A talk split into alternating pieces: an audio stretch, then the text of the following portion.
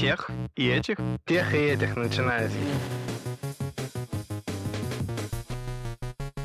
Всем привет! Это подкаст для тех и этих от тех команды Сбермаркета и студии Терминвокс. Мы все работаем в компании Сбермаркет. Меня зовут Семен Мацепура, и я отвечаю за бизнес-вертикали. Это, например, доставка продуктов из магазинов или доставка готовой еды из ресторанов. Меня зовут Олег Федоткин, я все еще отвечаю за платформу. Это история про эффективность доставки и разработки наших прекрасных сервисов и монолитов.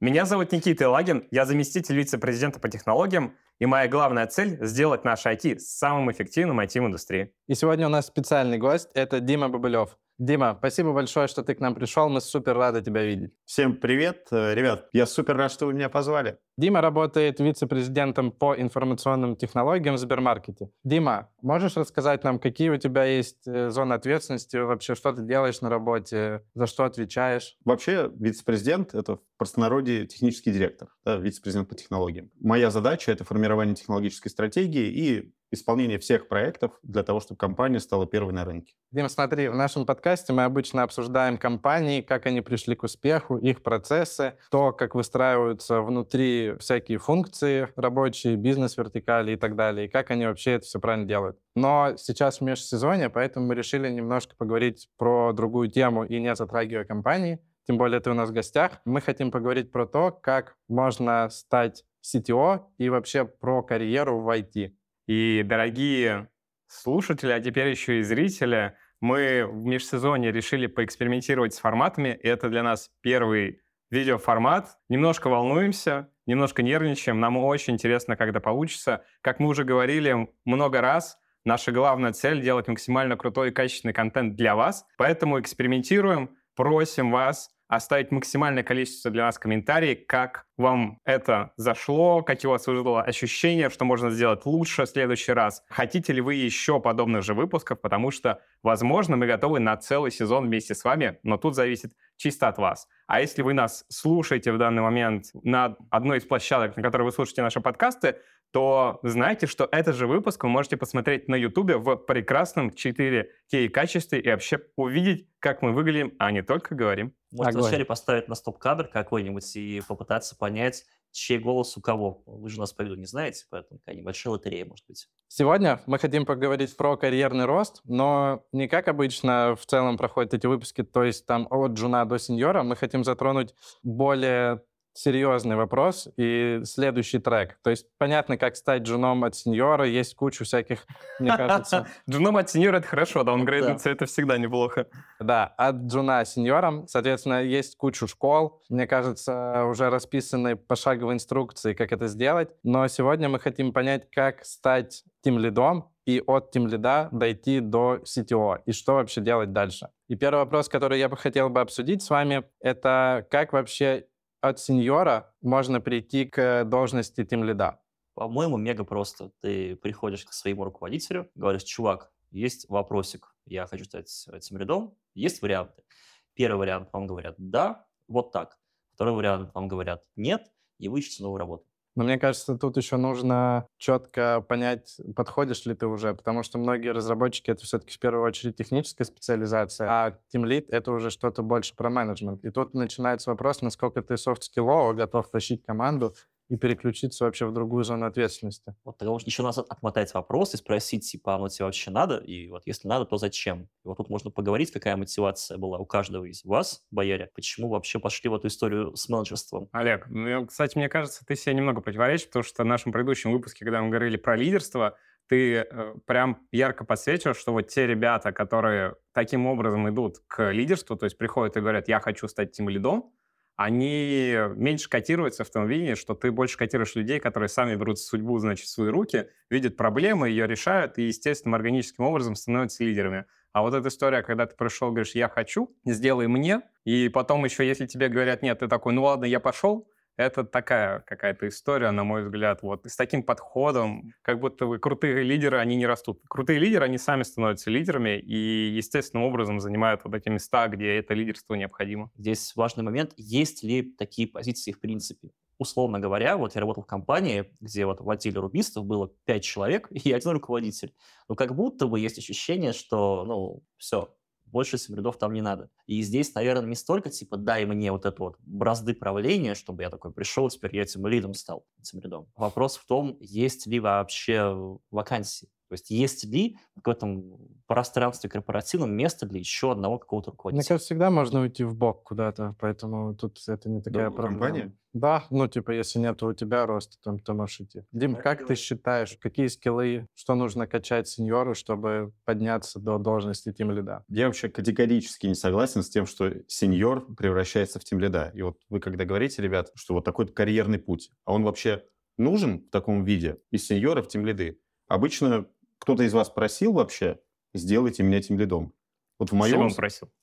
У кого? У меня была история, что я один раз пропустил, ну, точнее, я один раз прям не согласился, потому что я думал, что я был зеленый для этого еще. А потом, мне кажется, я уже сам, да, просил, потому что я понял, что конкретно в моем случае мне проще было решать мои задачи и немножко как бы влиять на все вокруг. Потому что я никогда не просил сделать меня тем лидом. Как-то органически ты решаешь задачи, решаешь их быстрее остальных, и потом рядом вокруг тебя образуются коллеги, и в какой-то момент твой руководитель приходит к кому-то и спрашивает за результат. И получается, что из всего коллектива начинаешь отвечать именно ты за этот результат. Вот органически круто, потому что на самом деле я тоже подумал сейчас, если ко мне кто-то придет и скажет, сделайте меня этим лидом, это будет очень странно смотреться. Потому что в первую очередь, мне кажется, ты должен понимать, что человек растет и как-то это постепенно делать. Все так, но здесь не история про то, что ты пришел и сказал, сделайте меня тимлидом. Это история про то, что ты сказал, я хочу расти в тимлида. То есть ты обозначил, что тебе это интересное направление. Дальше твой руководитель составляет какой-то индивидуальный план развития, он же ИПР, и вы начинаете по нему планомерно идти. Нет такой истории, что тебя одним днем делают, вот берут и делают руководителем. Это долгий процесс. И твой тимлид, твой юнит-лид, ем, кто угодно, должен себе в этом помочь. Это важно. Ну, то есть мы рассматриваем сейчас именно ветку менеджмента из сеньора. У нас в России есть проклятие, что мы берем хороших сеньоров, превращаем их в плохих тимлидов, у нас теряется сеньор, и не приобретаете тимлид. Вот, мой следующий вопрос был как раз на эту тему. Идя все-таки в менеджерскую ветку, как ты говоришь, мы сейчас конкретно вот про этот путь говорим, у нас появляются сейчас, есть вакансии так называемые играющие тренеры, это когда тимлид кодит, но чаще бывает, что тимлид все-таки занят более бизнесовыми вещами и на самом деле перестает кодить, либо кодит процентов 10-15 от своего времени. И отсюда интересный вопрос как тем лиду и вообще дальше по ветке вверх менеджерской не терять технический навык, как его развивать, как в целом не отставать от обычных разработчиков, и чтобы не случилось так, что ты в какой-то момент понимаешь, что ты в технике шаришь хуже, чем разработчики у тебя. Хотя ну надо шарить техники лучше, чем твои разработчики. Но мне кажется, да. Но опять же вопрос к Диме, мне кажется, потому что даже стратегические вопросы нужно как-то принимать, понимая, наверное, все-таки технику, потому что где-то можно не туда свернуть. Семен, мне кажется, что вопрос вот хороший. В плане в меня, например, ты хорошо попал или наоборот промахнулся, потому что при ответе на вопрос, менеджер я или инженер, я каждый раз колеблюсь до сих пор. Знаете, ребят, до сих пор есть романтика, это инженерная, не хочется признавать, что да, уже много людей в управлении, и менеджмент, процессы, стратегии — это то, чем я должен заниматься. Но, on, guys, все большие свершения в технологиях делаются людьми, которые довольно хорошо в них разбираются. Ну, наверное, разбираются фундаментально. Я недавно прочитал, наконец-то, Рэя Далио «Принципы», и он там привел прекрасную аналогию, что менеджер — это дирижер, и тебе нет смысла играть, учиться играть на скрипке, тромбоне, баяне, гитаре, все, что там у них вот это вот прекрасно оркестровое есть. Но тебе нужно знать принципы музыки, принципы там, нот, основы. Я думаю, в инженерке также, если ты разобрался, как работает условный Postgres, Muscle, Redis, Kafka, Kuber и так далее, влезать в детали и в нюансы, ну, как будто бы уже нет, потому что ты расходуешь время компании напрасно. Это такое себе. Ну, ты перечислил довольно неплохой э, набор навыков, которые не каждый технический директор знает. Да, а до этого я говорил, что менеджер должен быть там от станка, и при этом еще раньше я упоминал, что мы из хороших сеньоров делаем плохих тимлидов. Вопрос, как вы считаете, тимлид, он должен обязательно вот до того иметь опыт какого-то крутого сеньора? Или принципала, или став, или кого угодно? Считаю, что нет. Зависит реально от ситуации. И из middle а, middle plus а тоже может получиться хороший тимлид. Из middle а вряд ли. Приведу простейший пример. Если мы берем какой-то сложный компонент системы, к примеру, поисковой движок, то на самом деле лучший тимлид там, скорее всего, будет из э, senior а или какого-то крутого прям разраба. Почему? Потому что это скорее монокоманда, какой-то моностек, и реально очень эффективно, когда чувак прям может по месту раскидывать, решать вопросы, как бы проектировать в том числе. Это прям реально максимально эффективная конфигурация. Но если мы говорим про какую-нибудь кроссфункциональную команду, то есть в которой есть другие функции, QA, мобильщики, фронтендеры, то на самом деле middle plus может за счет какой-то большей насмотренности, софт-скилловости такие команды тащить лучше, и какой-то senior из конкретной вертикали там такую ценность не даст. Ну, то есть реально зависит от skillset а. Вот таких кросс-функциональных командах skillset несколько иной должен быть, нежели чем в моно каких-нибудь бэкэнд либо фронтенд командах. Поэтому я думаю, реально зависит от команды, не обязательно быть прям лучшим техником, чтобы стать тимлидом. И все на Драккаре согласились. Говоря про middle plus разработчика, который может прыгнуть до тимлида, как вы считаете, зарплата тимлида должна быть по умолчанию выше, чем зарплата какого-нибудь senior а или middle плюса? Вот мы и добрались до самой мякотки. У меня здесь есть прям такое хардовое мнение, если вас, как тим лида, смущает, что зарплата вашего сотрудника, вашего коллеги, ну, вашего репорта, вашего викинга больше, чем ваша зарплата, вы не готовы стать тем лидом. Почему? Потому что ты еще не понял, что твоя задача не быть самым крутым специалистом в команде. Такой задачи вообще нет. Более того, после определенного предела это вредно. Допустим, ты там, стал тем рядом или дальше инженерик-менеджером, или дальше еще кем-то, кем-то, кем-то. И если ты вместо того, чтобы понимать, как работает менеджмент, как работают процессы, как работают KPI, показатели, OKR, что-то, что... короче, вот эта вся эта тема, вместо этого ты занимаешься там раскопками в Postgres, как будто бы ты чуть-чуть не то делаешь. Бывают моменты, когда необходимо делать dive deep тебе. Базару ноль. Вообще. Согласен. Но вот этот вот маркер, я про себя говорю. Я был тем человеком, которого дико возмущал тот факт, что как-то так, у меня у сотрудника ЗП больше, чем у меня. Это же неправильно. А ты тем лидом тогда был? Да. Уволился? Переосмыслился. И вот, наверное, даже уже после того, как я перестал быть тимлидом, я вот понял эту простую истину, что не обязательно а, ты как тимлид должен быть самым высокооплачиваемым членом команды. Согласны? Ты как тимлид, ну, в первую очередь хочешь все самых сильных игроков в команду. Поэтому если ты заранее ограничиваешь уровень своим, ну, скорее всего, ты задаешь какую-то планку, да, и выше которой там твой коллега по цеху, который не имеет такого образа мысли, он как бы легко перешагнет, наймет лучших, и при найме не будет этого вопроса, о, а почему Петя зарплата больше, чем у меня, я его не могу нанять. Важный вопрос. Я не могу получить лучшего игрока в свою команду. Хотя и тут ну, вопросы, за что тогда я отвечаю. И вот второе, если так вот вспоминать свою жизнь, я думаю, за профессиональную карьеру, если бы я не нанимал людей иногда, которые зарабатывают больше меня, ну, ребят, мы тут, наверное, и с вами в том числе не увиделись бы. Пара-пара. Отпаркуйте мой Бентли, пожалуйста.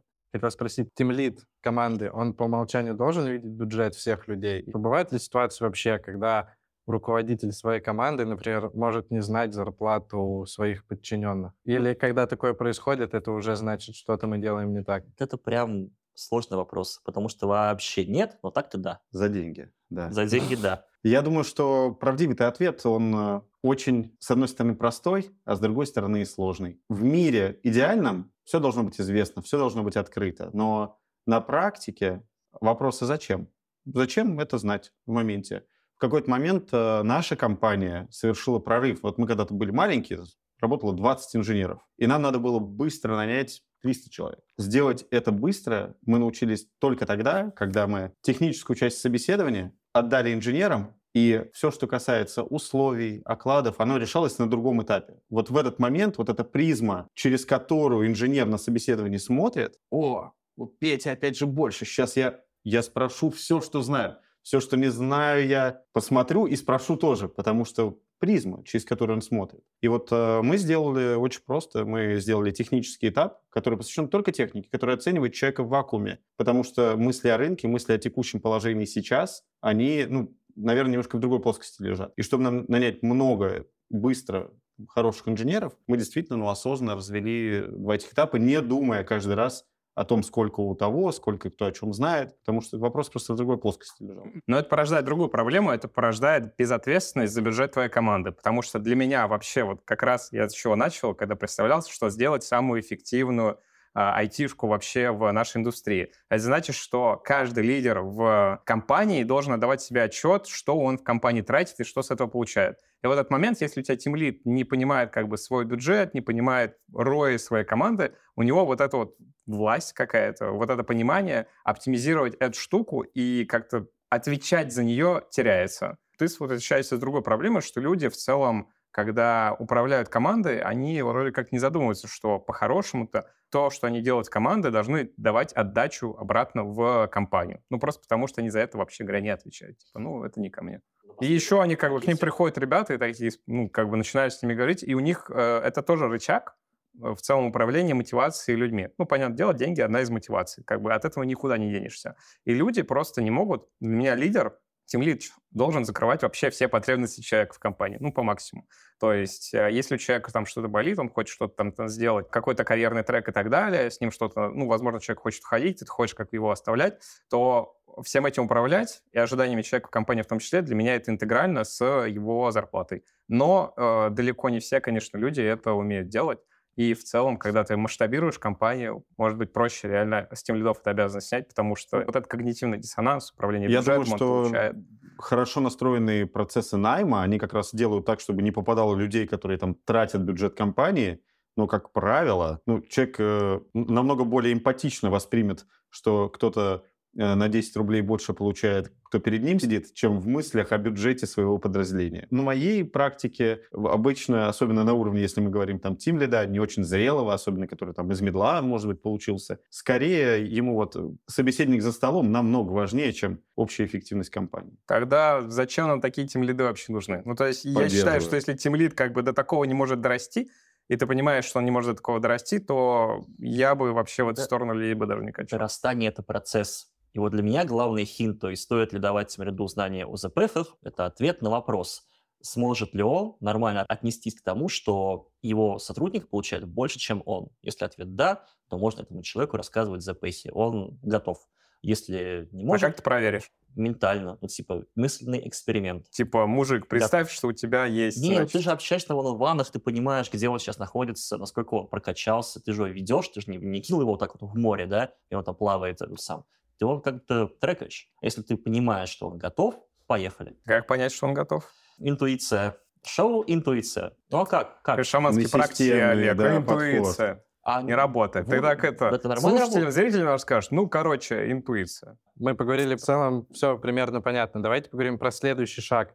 И начнем, наверное, с такого вопроса, а кто такой все-таки CTO? И чем он отличается от тимлида, от технического директора, возможно, даже от SEO компании, и как он со всеми взаимодействует внутри? Для меня вот роль CTO, прежде всего, парни, вот честно скажу, в отношении. Вот в отношении к работе, к ответственности, к продакшену, к команде, к бизнесу, в конце концов. Ведь же если говорить про ЦТО как человека, который строит стратегии, там, да, занимается мыслями о будущем. Ну, давайте правда скажем, мы далеко не все так начинали. Мы, скорее всего, начинали в компаниях размером немножко поменьше, где ты как швейцарский нож, следишь за всем, занимаешься наймом, думаешь о бренде, если так можно сказать, э, в компаниях э, нашего размера. И вот вопрос, мне кажется, это воспитывается прям вот с первого дня, когда ты себя осознаешь как ЦТО, как ты относишься к своей работе, к своей компании, да, к бизнесу.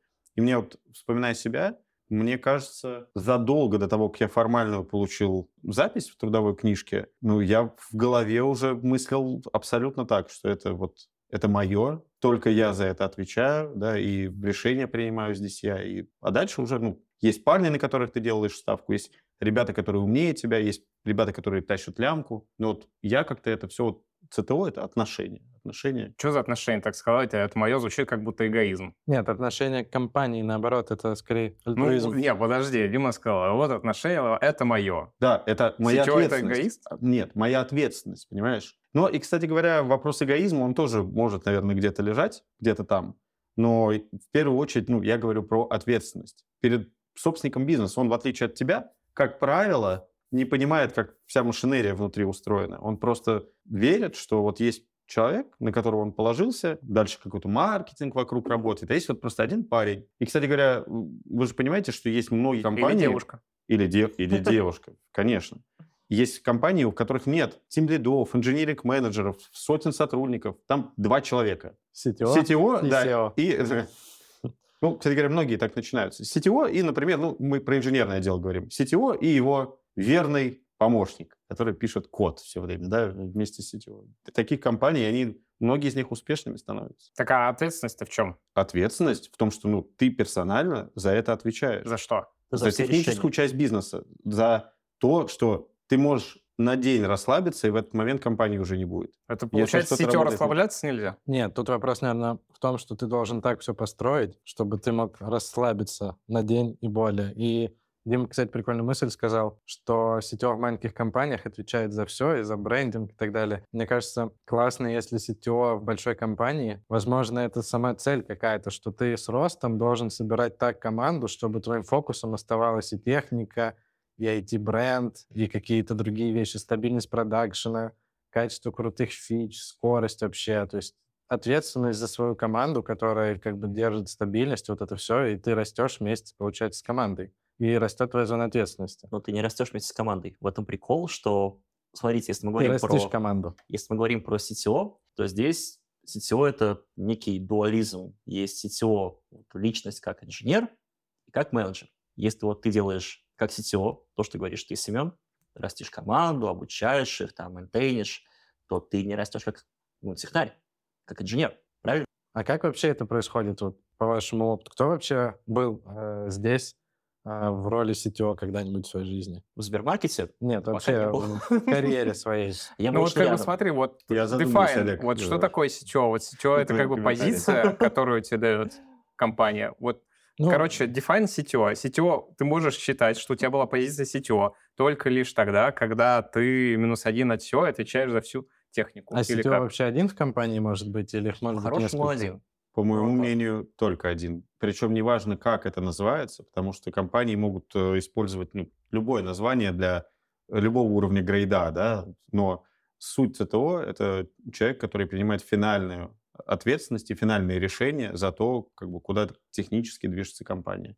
И, честно говоря, вы знаете, как э, бывали, возможно, когда-нибудь на архитектурных комитетах или на каких-то спорах, да, когда вот ну, два мнения в конечном счете не сходятся. И два умных человека всегда договорятся. Но вопрос, достаточно ли это быстро для бизнеса каждый раз спорить? Поэтому, конечно, должен быть один в конечном счете ответственный. Принимающий решение. Да. Да, согласен. По моему мнению, ответственность — это то, когда, как Дима правильно сказал, ты можешь на день спокойно пойти там, в отпуск, в day off или пережить выходные, и ты будешь знать, что все стабильно. Если есть какие-то инциденты, кто-то может это подхватить и все это правильно там сделать и разрулить. Семен, знаешь, вот э, я по себе могу сказать, мне, мне- легко на своем примере приводить, да, какие-то фразы. В общем, ты говоришь о day-оффе, а вообще вот мне кажется, что главное определение хорошего ЦТО это он должен сделать так, чтобы компания в нем не нуждалась каждый день. Чтобы все люди были на своих местах, чтобы процессы работали, чтобы надежность систем была на должном уровне. И вот как-то ты за этим наблюдаешь и думаешь о том, куда вот развиваться дальше. Вот это,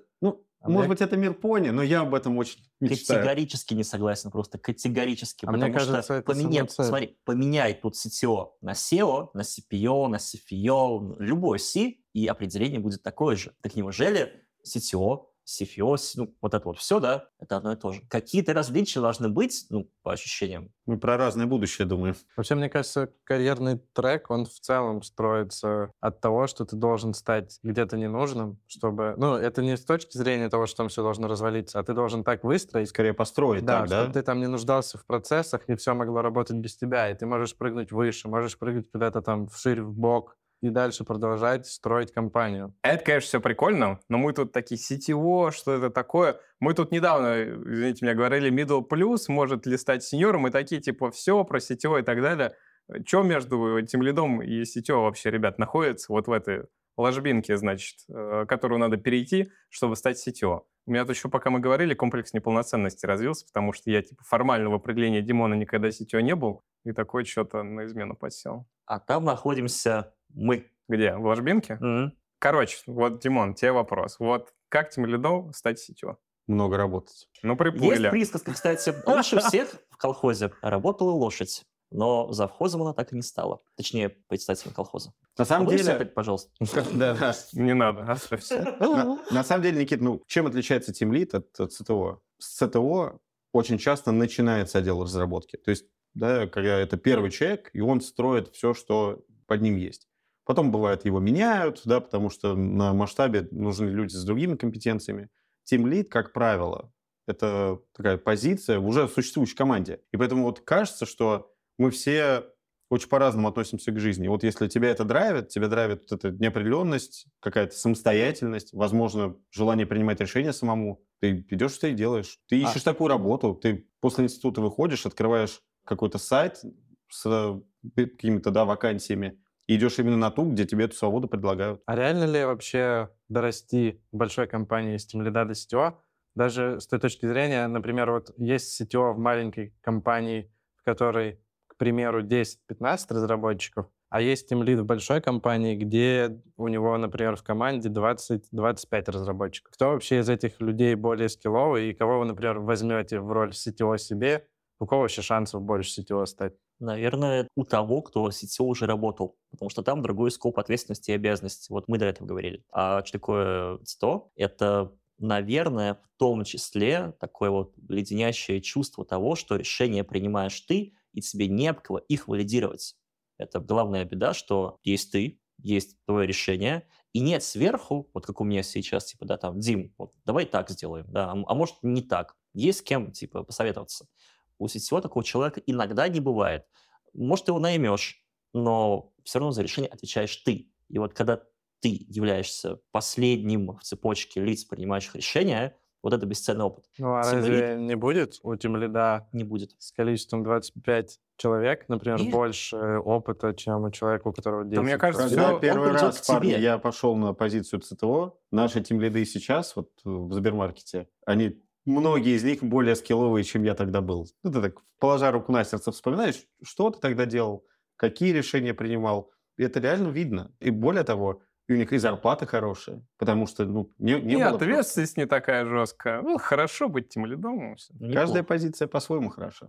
А если мы возьмем такой вопрос, что в большой компании между тимлидом и CTO есть все-таки еще несколько грейдов, которые там могут называться Unit Lead, Engineering Manager. Кстати, мне кажется, их в России почему-то супер мало компаний, где вообще есть вот эта прослойка IT-менеджмента с нормальными названиями. То есть если мы говорим там про Штаты, там супер большая линейка должностей. У нас почему-то не так заведено. Не, знаю, как, как это так Тебе происходит. не кажется, что от размера компании просто зависит? Мне кажется, не везде, кстати. Типа, мне кажется, даже в Штатах компании там 100 плюс человек, все равно линейка менеджмента больше. И как вы считаете, вот зона ответственности вот этого инженерных менеджеров, юнит лидов, она больше, сильнее? И проще ли оттуда стать CTO?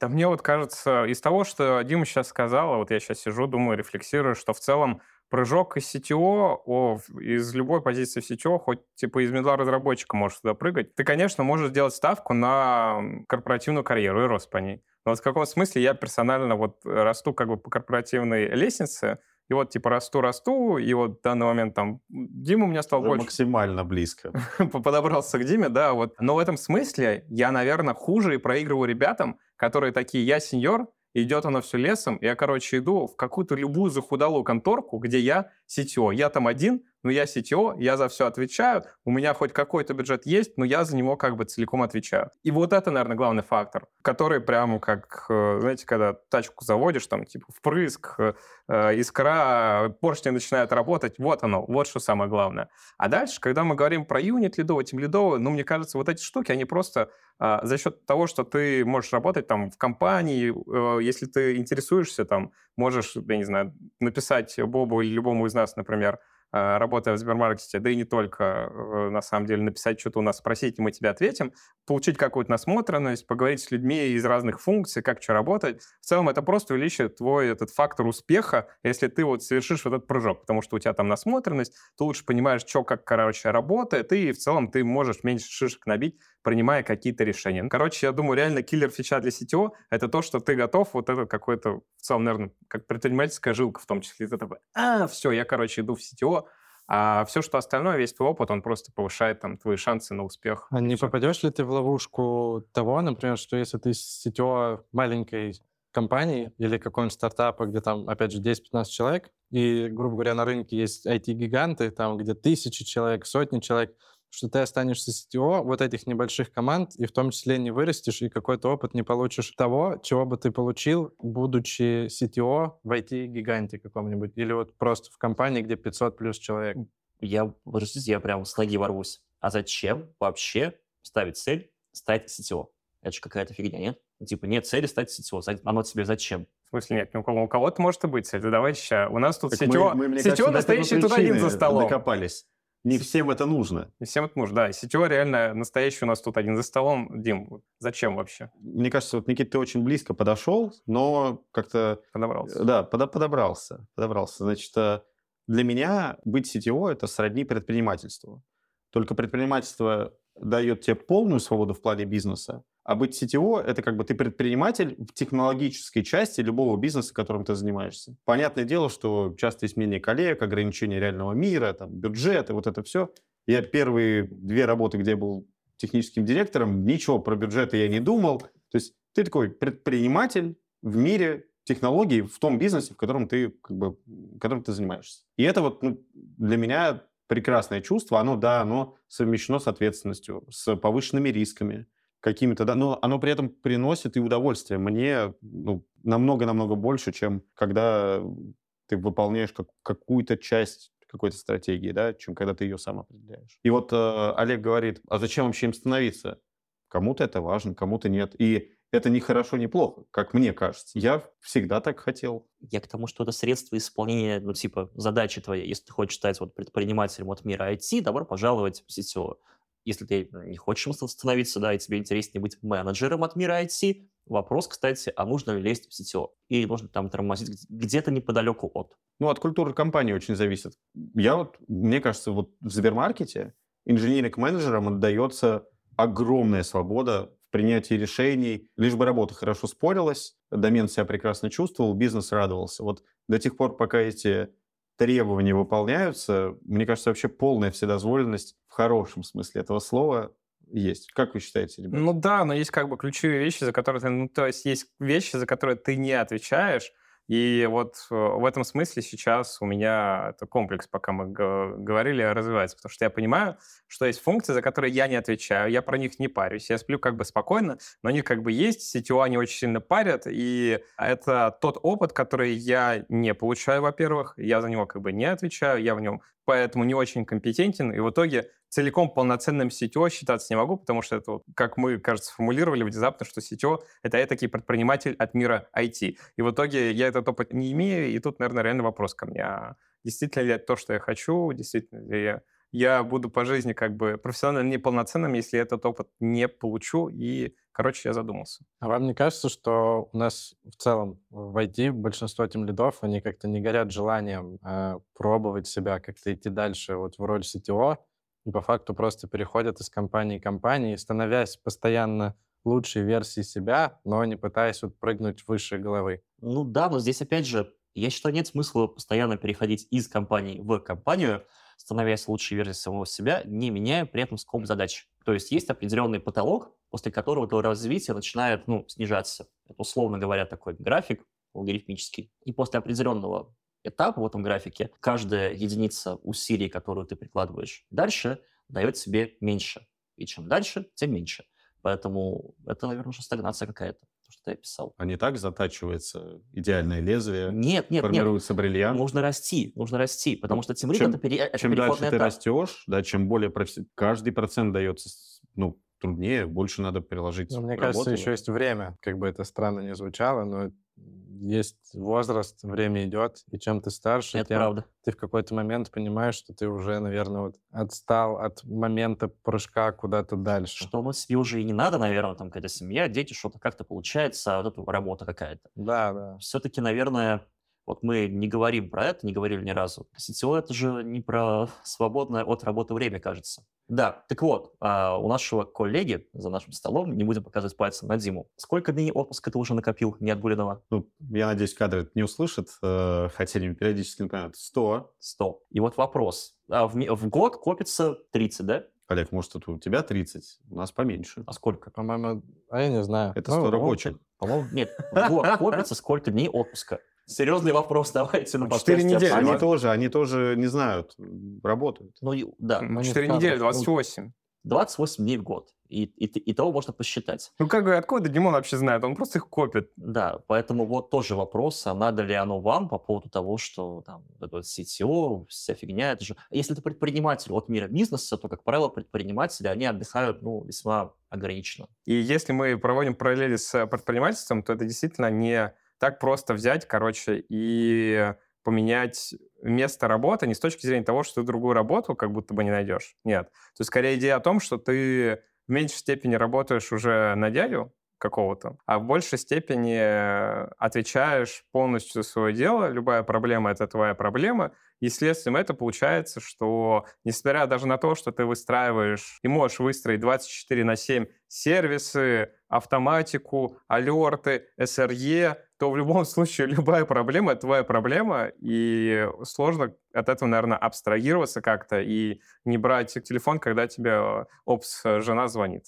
И, Никит, классно, что ты... С комплексом уже. начи- Это всегда здорово, когда есть о чем поговорить. Что ты из э, эгоизма, то, с чего я начал, вот все-таки пришел к именно к ответственности, к тому, что тебе не все равно. Мне кажется, то, с чего мы начали, ты к этому пришел, и я рад, что мои мысли до тебя дошли. Мне тоже не все равно, но по твоему определению я не сетево. Более того, по трудовой ты тоже не сетевой, Никит. Совпадение? Не думаю.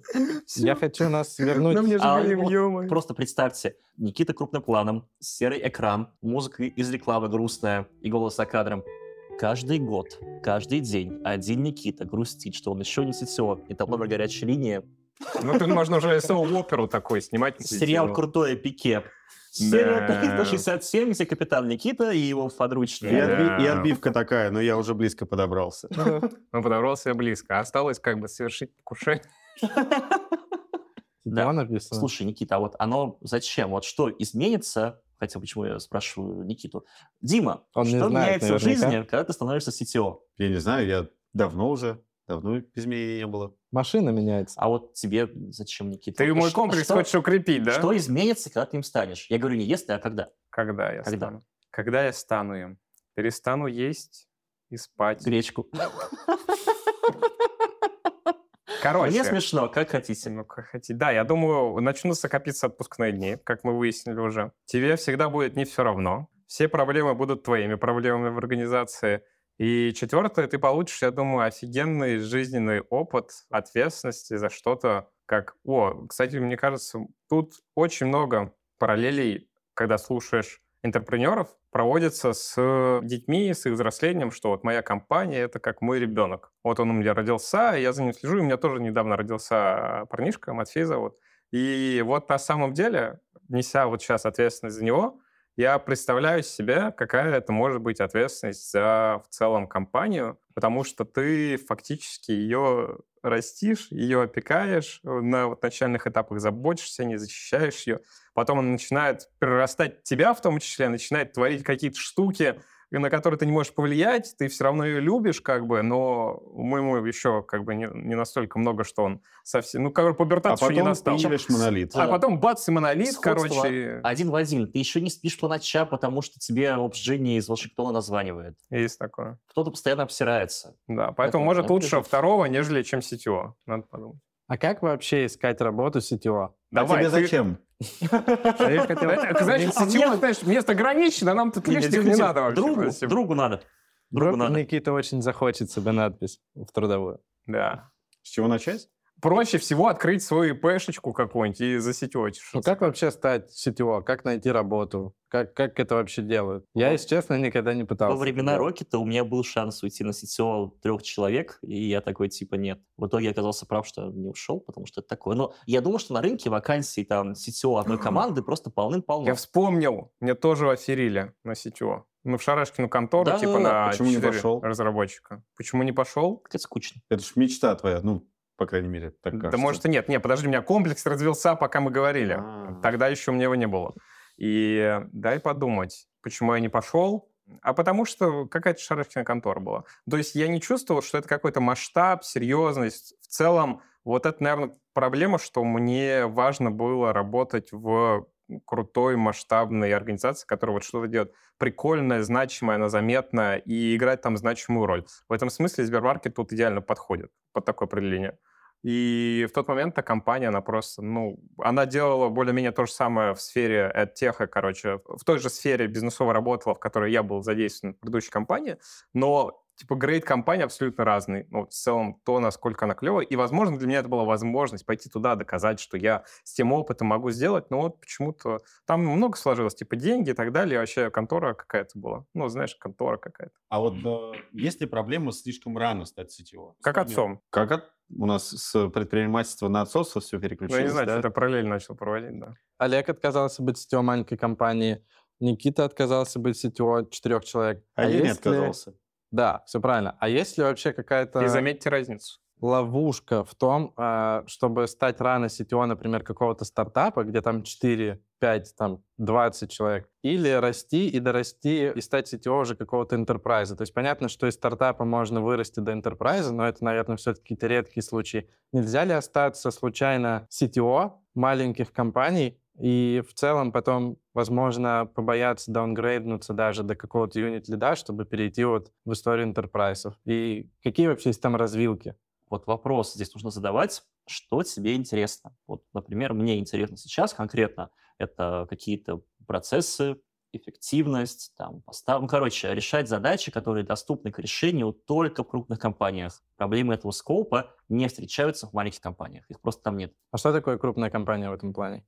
Это, наверное, для меня, вот по опыту моему, 150 человек все еще не крупная компания. Почему? Потому что в Рокете было 150, и там не возникало таких проблем еще. Да, мы там могли работать без, условно говоря, там не нужна была платформа никакая, не нужно было а, с родительскими там KPI, метриками, ну, всего этого не было. 150 разработчиков. В R&D целиком это Мне девопсы и кажется, это разработчики. уже довольно много. Там не было чтобы- QA, кстати, ни одного. А в RU один был. Один QA там был.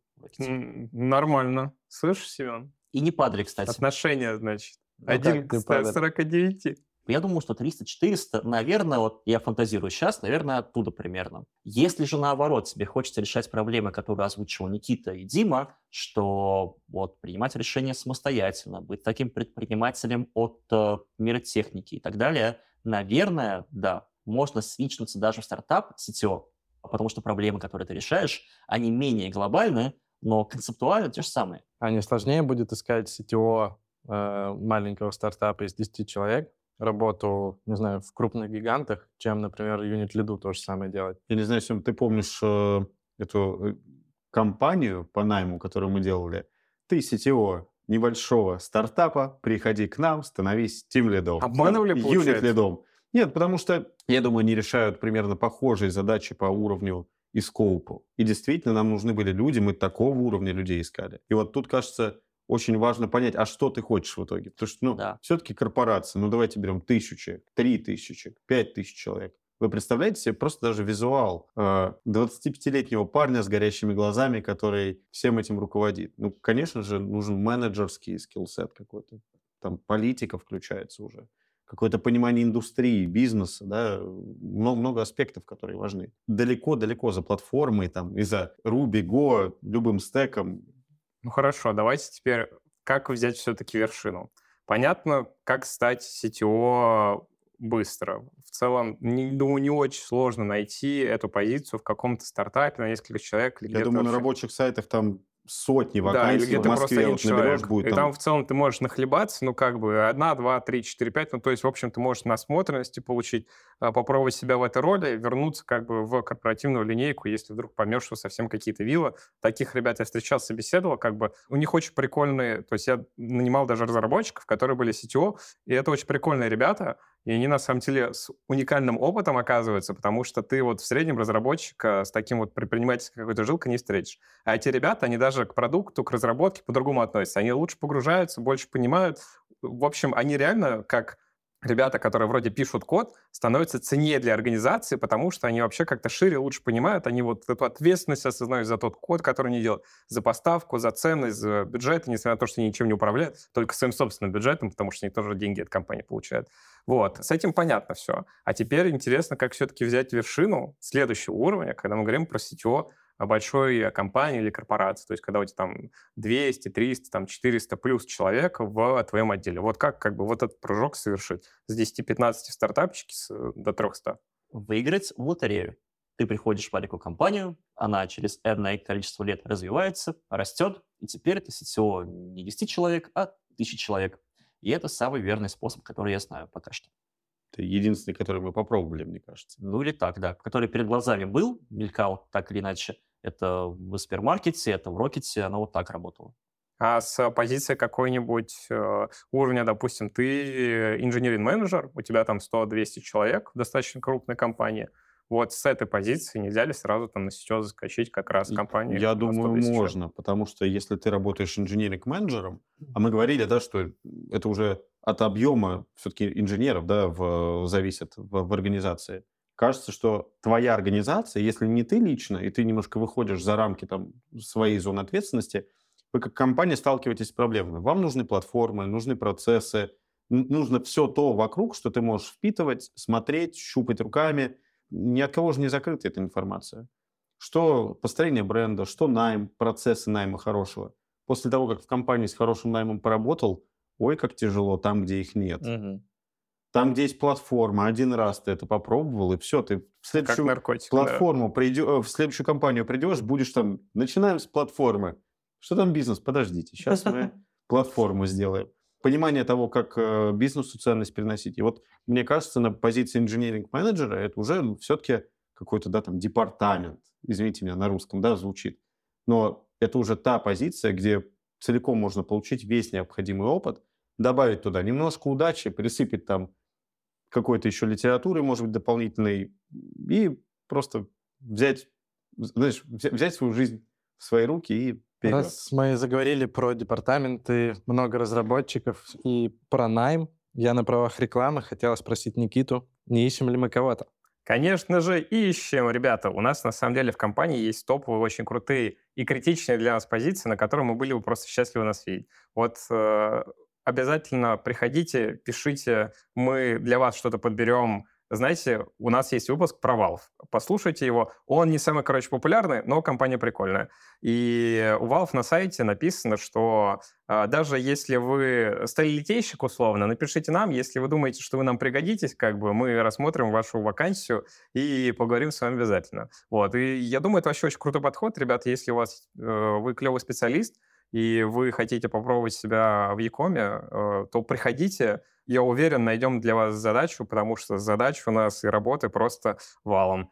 Ну и на самом деле у нас есть позиции и уровня юнит лида. Вот сейчас лично я ищу юнит лида в один из там, ключевых направлений доменов нашей компании, которая занимается прям витринными вещами, и это максимально близко к клиенту, насколько вы можете этого хотеть. Вы там будете прям как мини-реально CTO, такой у вас будет свой бюджет, вы будете за него отвечать, вы будете вместе с продукт-лидом на самом деле оптимизировать ROI своего домена, и у вас будут все эти приколюхи, которые делает э, платформенный Олег, вы сможете на этом офигенно все катать, и будут приколюхи платформенные от Семена, у которого есть там фронтенд, мобильная платформа, куда тоже вы э, круто все можете катать и обновлять наше приложение. Поэтому дерзайте, приходите, э, будем очень рады видеть новые таланты и вас вообще у нас в компании. Никита, от меня что будет? А, от, от тебя? Кому? Тому, кто придет. Ласковые слова. Опыт и классный мерч. Индивидуальная коуч-сессия хочется сессия. Сделаем. Я, еще, я бы еще... на юнит лида, сделаем. Хочется сессию. Я бы еще дополнил. Если вы а, пишете на Голландии или на Руби и приходите на собеседование с мыслью, ну давайте, удивите меня, спросите меня хоть что-то, чего я не знаю. Вот если вы такой человек, приходите. Мы вас ждем. Нам нужны архитекторы. В общем, у нас есть классные возможности. Классные? Классные. В общем, в общем. Нормально. В общем, у нас есть классная возможность попробовать себя на крутой позиции, близкой к CTO. А сейчас я бы хотел, чтобы мы наконец-то подвели итоги нашего выпуска и спросить Диму, как тебе в целом подкаст и там э, какую-то итоговую мысль по поводу CTO. Да, ну, на подкасте очень классно, тем более, что он видео-подкаст. И, ребят, спасибо, что позвали, потому что я наблюдаю за вами уже где-то год. Думаю, ну когда, когда? Ну, спасибо, спасибо, что позвали. А из мыслей, которые мы сегодня, ну, вот так нащупали, потому что нет же правильных ответов, да, каких-то абсолютно истины про ЦТО. Да. Каждый смотрит на картинку то, как он хочет. Мне на самом деле, Семен, очень понравилось, что мы с вами нащупали такую историю, что CTO — это предприниматель от э, мира технологий, и вот он занимается технологиями, принимает там решения, несет полную ответственность. И есть же остальная часть компании, о которой он не думает, но технологии — это все его.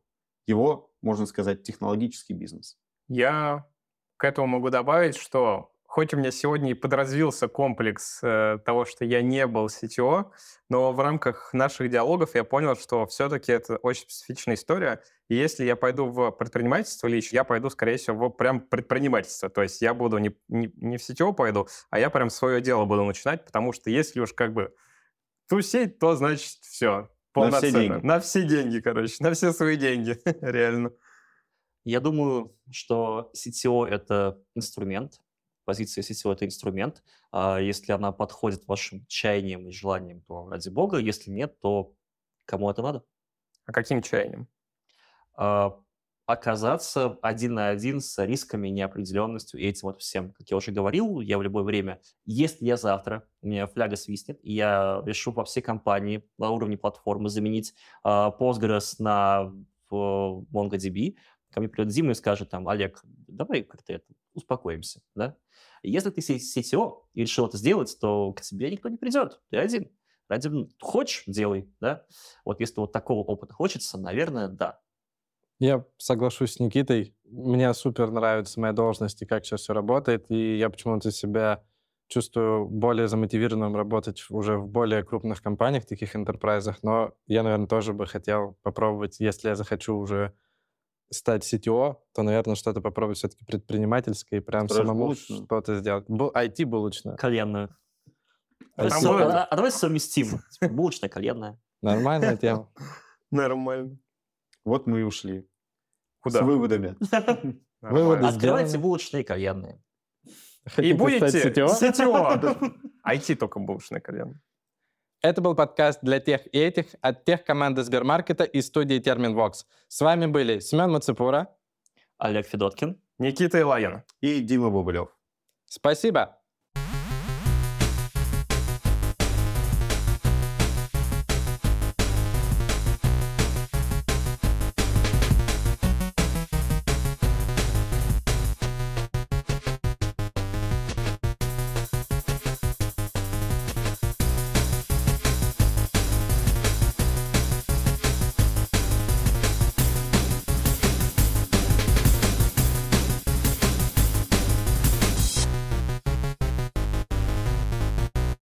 Это был подкаст для тех и этих от студии Термин...